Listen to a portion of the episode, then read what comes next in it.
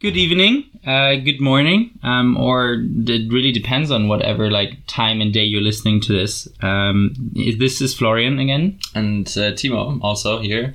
Uh, this is episode three of our podcast now. Uh, welcome. Uh, we're really glad that you're here um, once more. Um, Timo, who are we going to speak to today? We're going to speak to Zikria, who we met in um, 2019 on our trip to Lesbos when we were there again. And he's a family father uh, of five children. And um, yeah, we just met him and his um, son in 2019. But uh, again, he's there also with his wife uh, at uh, an Olive Grove. That's where we met him. So at Camp Moria Lesbos. March, right? March, yeah, 20, was, April 2019. April, April. Yeah.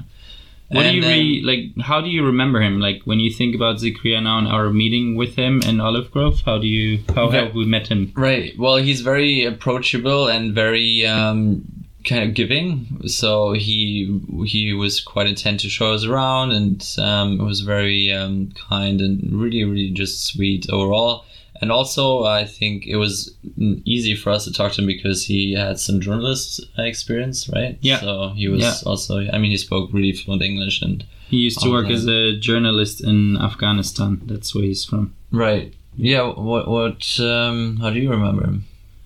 Yeah, the same way. I mean, uh, also when I rewatched the our episode, uh, well, we've seen it so many times, but um, he's just in there really explaining taking his time. He also actually um, arranged or it, while we were there like he, he led us through olive grove and he invited us in the tent of one of his friends. Mm-hmm. and that is really a memory that is uh, stuck with me like to, to stand in that wet damp smelly tent where just it was like what four, four or five square meters? Way too small for two people. That's crazy. Um, so that yeah and, and he made these things possible and he really wanted us to understand um, what is going on there so i'm really excited to to speak with him today and to learn okay how is he doing uh, where's his family what is he up to um, I also we're also going to ask him about his Wave of Hope school. Yeah, I was going to say so. We we've spoken with Zikria a few times, but it was mostly on Wave of Hope, uh, which is uh, a project that he started um, actually shortly before we met him, just a few days before that. And he will explain himself, so we're not going to go into it. But uh, just the gist of it, it's basically a school that he started in uh, Camp Moria on Lesbos uh, to provide education for children. Since then, they've kind of went on to on, on this journey to build more schools and help more and grow. And um, there's also a fundraiser we're definitely going to link to. We posted it already a while ago, but um, this, I mean, at latest after hearing the story of Zikria, I think you will understand how really important the work he is doing is actually, and also just what he's been through. I mean, yeah, and we also um, yeah gonna ask him about his uh, journey to Switzerland. So I'm also very excited to hear how that panned out and uh, how he made it there because we just know now that he did make it to Switzerland. So that's also to be interesting. So without further ado, um, let's start this off. Let's start.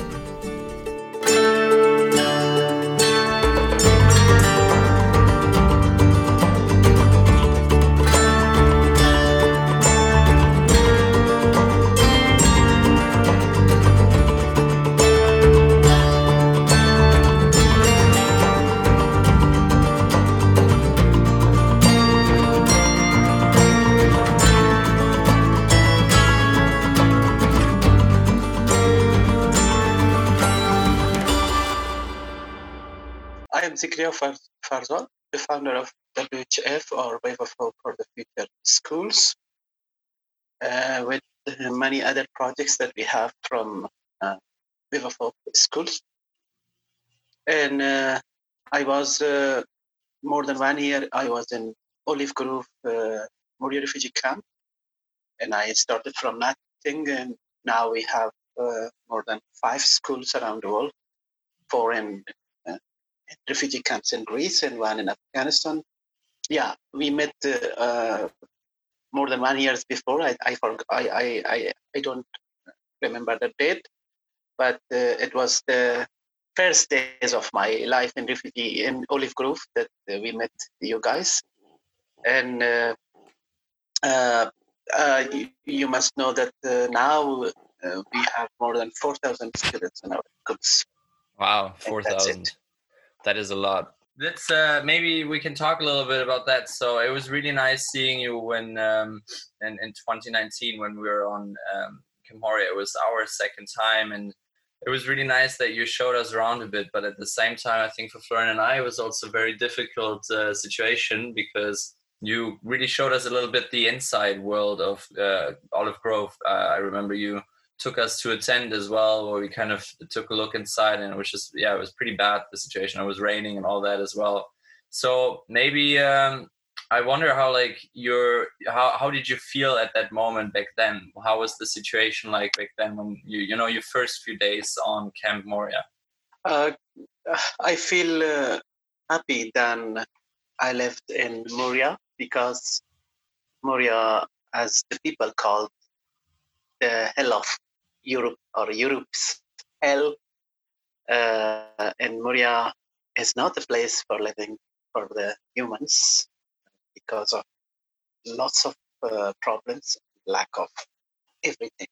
Fortunately, uh, you think that the people around the world they, they expense for their dogs more than 300, 400, or 500 euros per month. But those people, humans, are living is completely different.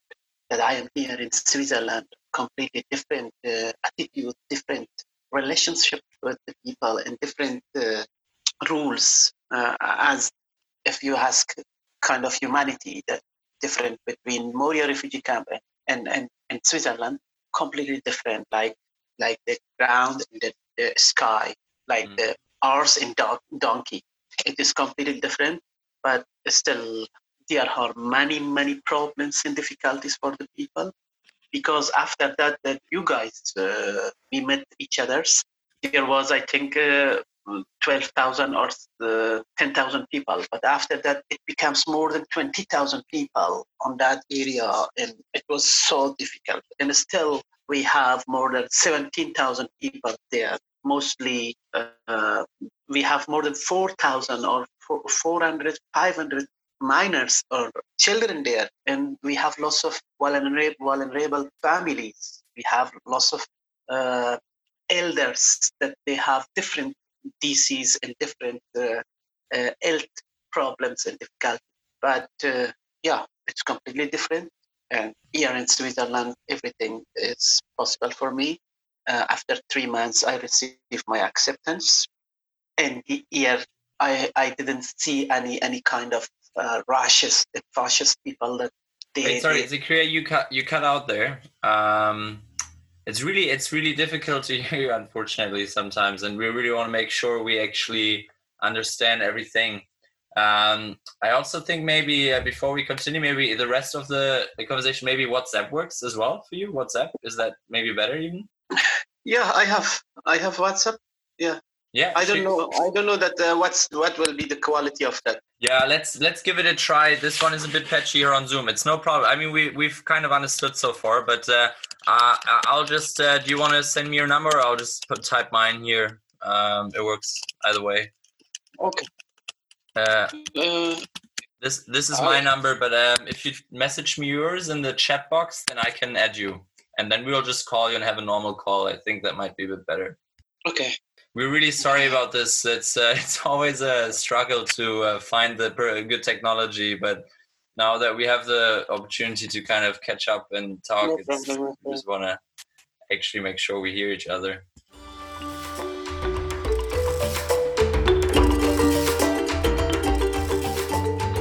Hey, is this better now, Zakaria? Can you hear us?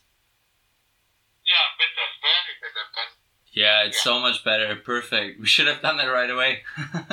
nice. Um, and uh, all right. Well, where did we pick up? Uh, let's uh, let's continue.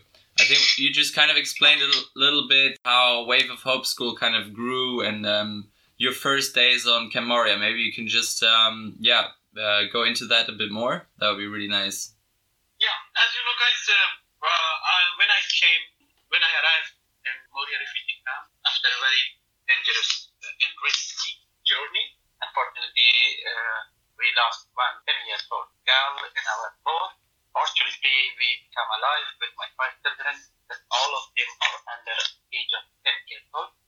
And when I arrived in, uh, arrived in Moria refugee camp, I found that there is no school for children. As an educated uh, person and as a responsible person for, for, for the humanity, for the education, that I was uh, a journalist and all, as well as a teacher in Afghanistan. Uh, when I go to some uh, international organization that they provide a little bit uh, education activities uh, for children, I asked them. They, they told me, sorry, they told me that it is a long waiting list. You must wait until we have the space for your children. And I asked them that uh, how long it takes that my children can join. They said at least three months. Three months. When I yes, and after Wow. that, uh, when I came to this uh, camp and I asked the people that how long it takes that your children could go to school, they said uh, more than six months, five months, different. Wow. And how Yeah. long? How long is it usually that you are on the island anyway? Is there? Do you know how long most families stay? Yeah, I I I, I was uh, more than one year, uh, 14 months. I stayed in Moria refugee camp. So if you wait six months, then basically only half of Yeah. that time you're in. You, you get to go to school as a kid. Exactly, we waste our time and our children's Time is very important for me, especially.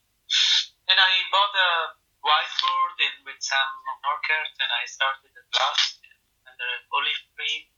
And day by day, people came and asked me if we want to join your class. Lots of children came, and after that, uh, I asked that it is uh, hot outside.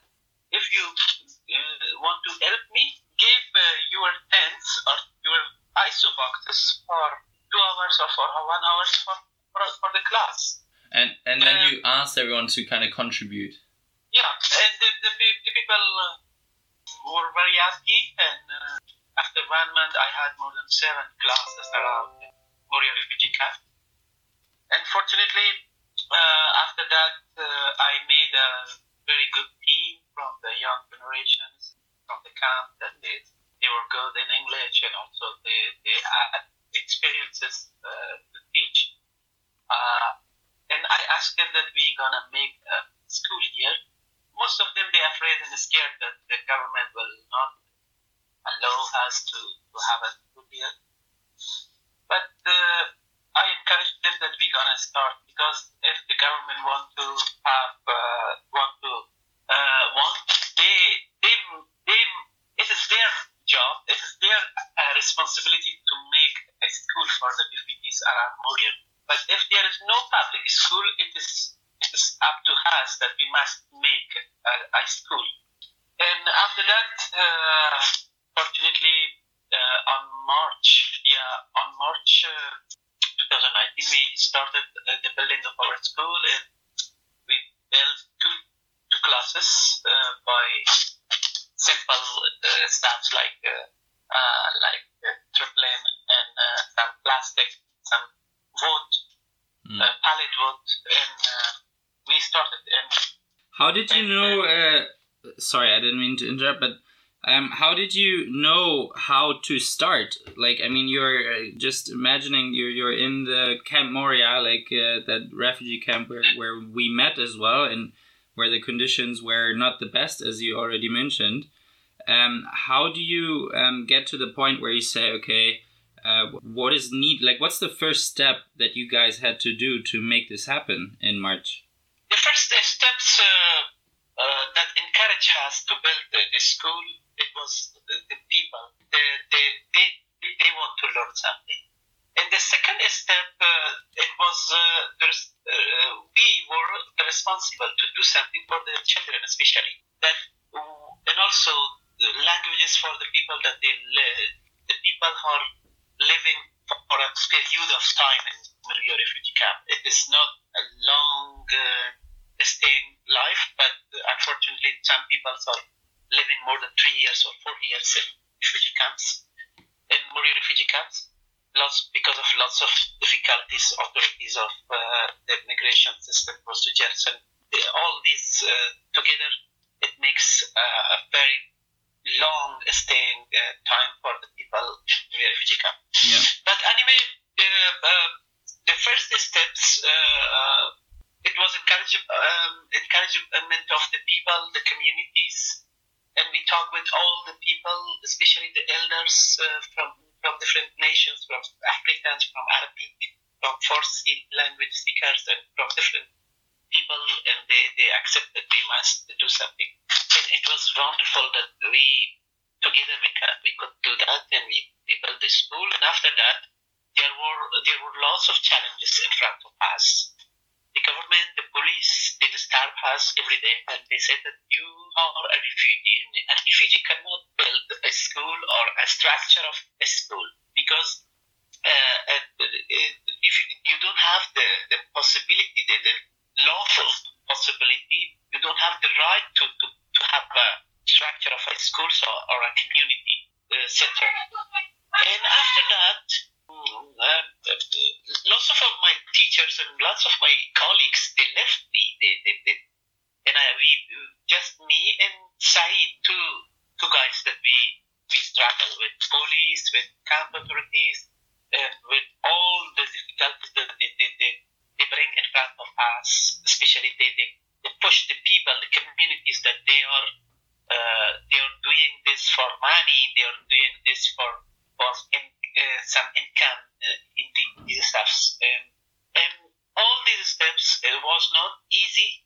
but uh, with struggling and with uh, standing beside the people to do something for the humanity, we did this, and I am very proud of myself and all my colleagues that still we have that school, and we, we did so many so many good uh, jobs for the people, and we changed the daily life of the people.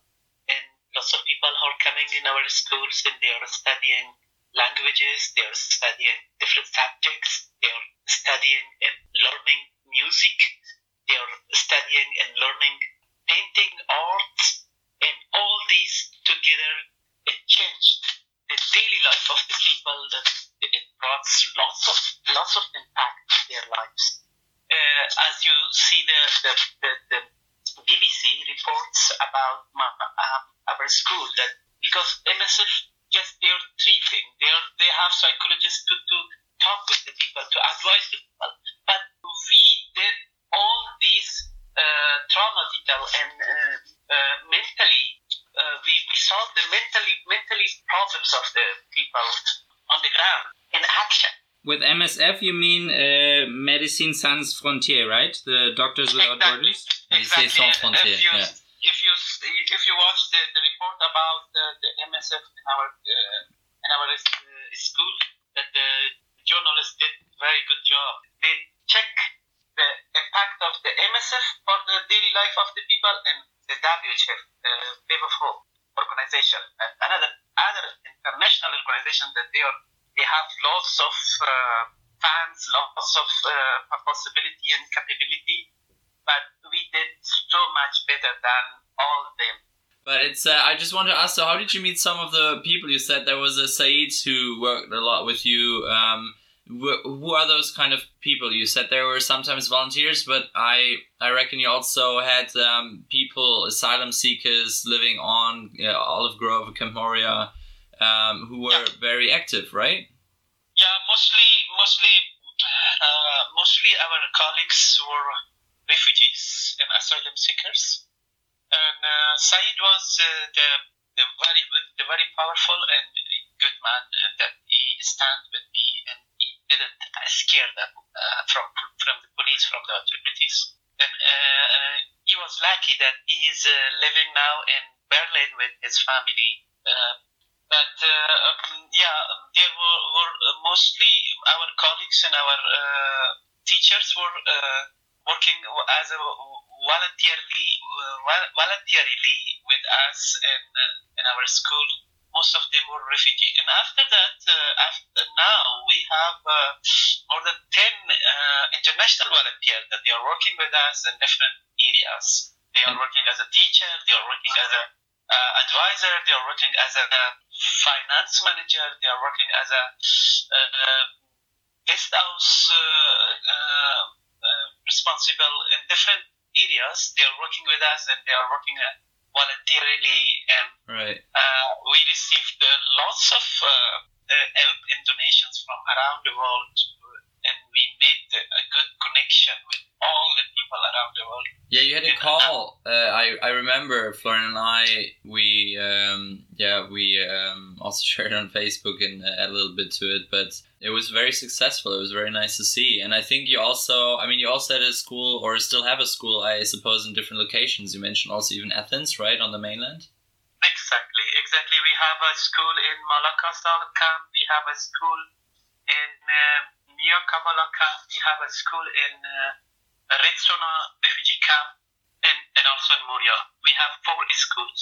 Uh, Right. And um, so Wave of Hope School certainly has been very successful in the sense that it was a very much like a bottom up approach. You didn't have a lot of resources. So you've really, really come a long way. How much are you still involved in those activities at the moment? I imagine you're you're in Switzerland right now, so it's a bit of a different um, different thing for you now, right?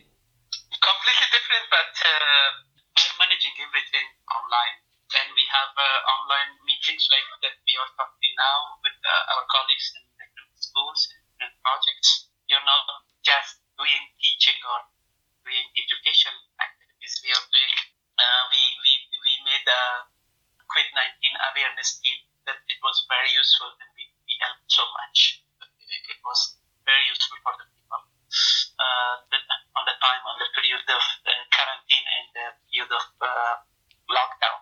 We have a kids activity three days a week in Moria Refugee Camp that we have different programs like uh, painting, art, uh, art and uh, uh, kite running, and, uh, music, and different uh, uh, kids activities.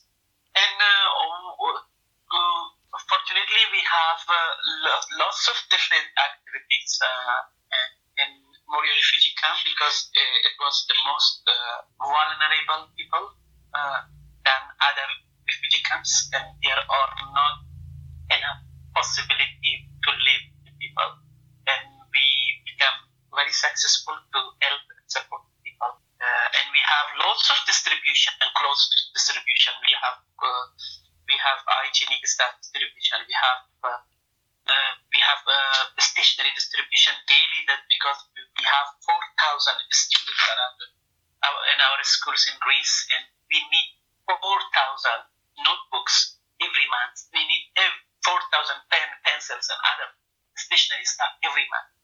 And now, fortunately, in Moria Refugee Camp, we have Wi-Fi, we have internet, and we are starting another project uh, from Italy. We we, we have uh, signed a contract with uh, an organization in Italy that uh, we we we are starting uh, another project uh, online teaching for the people.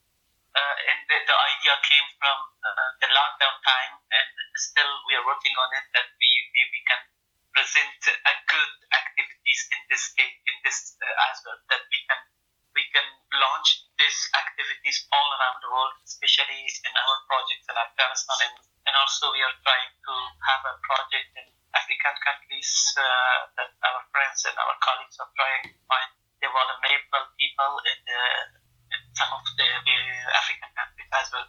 So you have big plans. Uh, I'm, I'm, I'm managing all these activities uh, from Switzerland from my mobile. oh wow, that yeah, Yeah. that's a lot of work. Thanks to the internet, this these things are possible, right? yeah, Right, the well, technology is uh, very uh, useful for me. We're all Actually, the teleworking. technology and the internet works that uh, uh, we are at this stage now.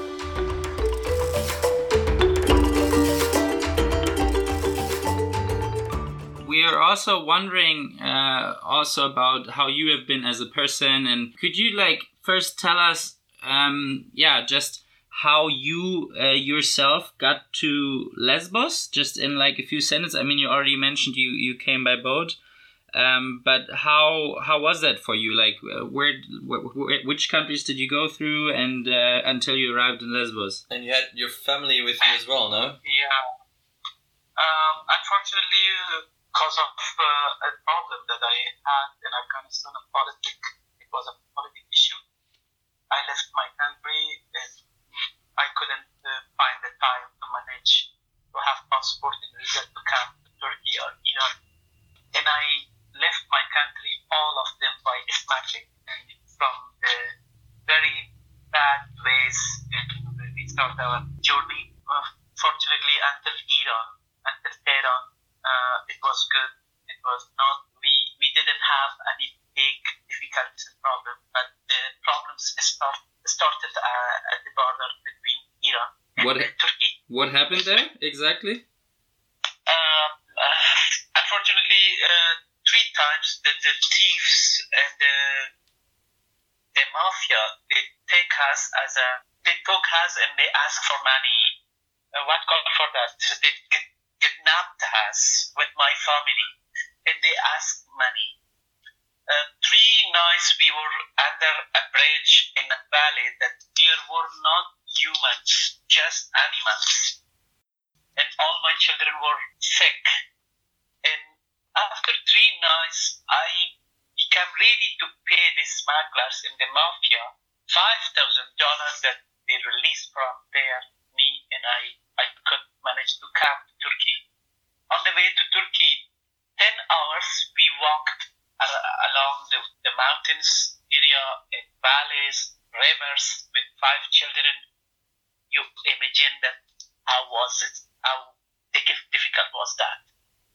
And after that, from Iran to from uh, we arrived in a village in Turkey, and after that we talked with another smugglers that they uh, uh, until Istanbul. It was also not easy.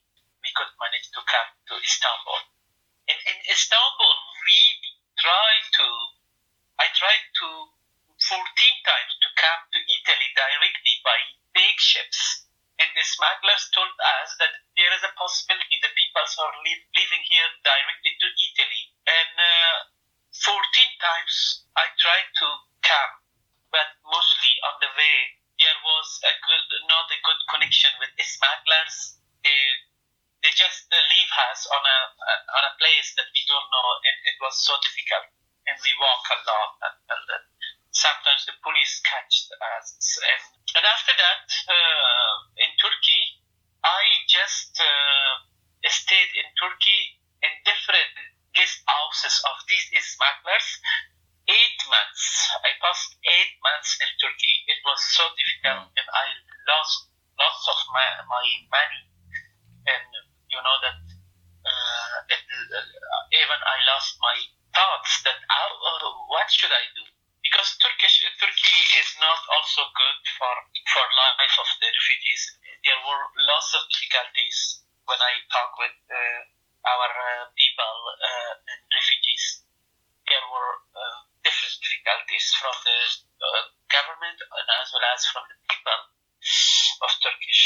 Uh, and uh, finally, after that, uh, when I couldn't manage to come to Italy directly, I can you hear me? Yeah, Yes. yeah, yeah. We are Yeah. just listening. Okay.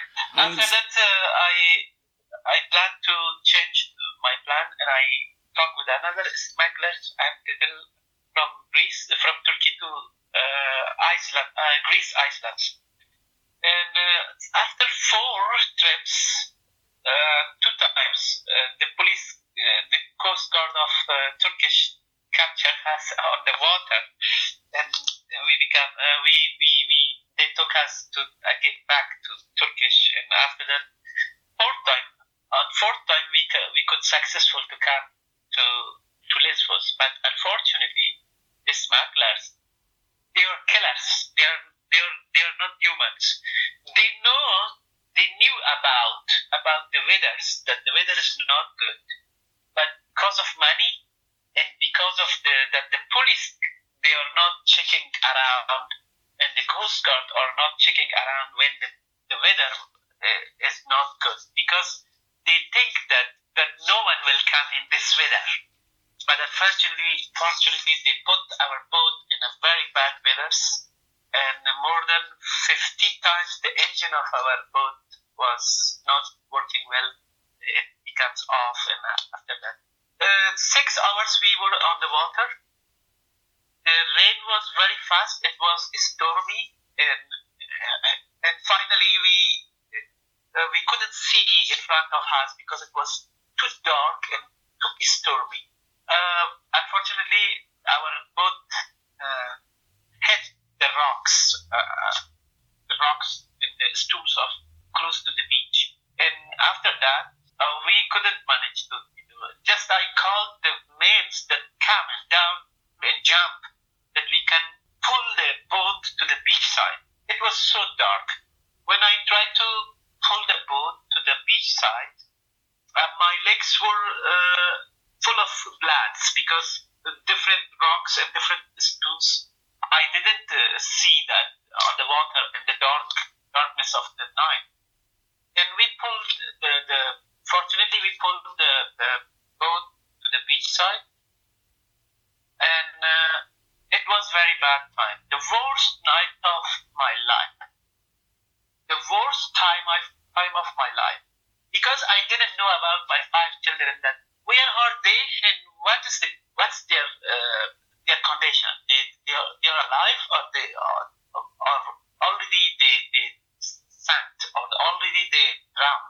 But they were in the But- boat with you, right? With me, but I jumped to the water and I pulled the, the I I I helped to, with other means to, to push to pull the, the boat on the beach side, and it was 15 meters outside of the boat, outside of the beach, Uh, Mm. and the, the the winds and the waves were, were very high, and it, it, it was it was the God uh, mercy that we become alive on that night. Wow. And after uh, that, that we could manage to pull the boat on the beach side, uh, uh, my uh, right right hand was uh, with my wife hand, and my left hand was to the rope of the boat because the, the waves came and they, it, it pushed the, the boat, and it was very dangerous my uh, wife thought that one of her uh, daughters has drowned and she became unconscious. But because of that, that I at least I can uh, rescue my la- uh, my wife. I took her hands and I didn't leave. Uh, I didn't leave uh, her hands until end. All the people jumped on my uh, on my wife's body and they they, they passed to the they, they, they come out from the boat.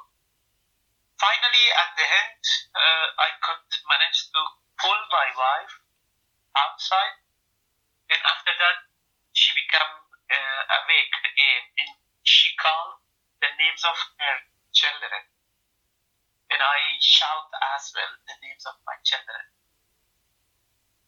Was the worst, the worst night of my life the So- worst memory of my life.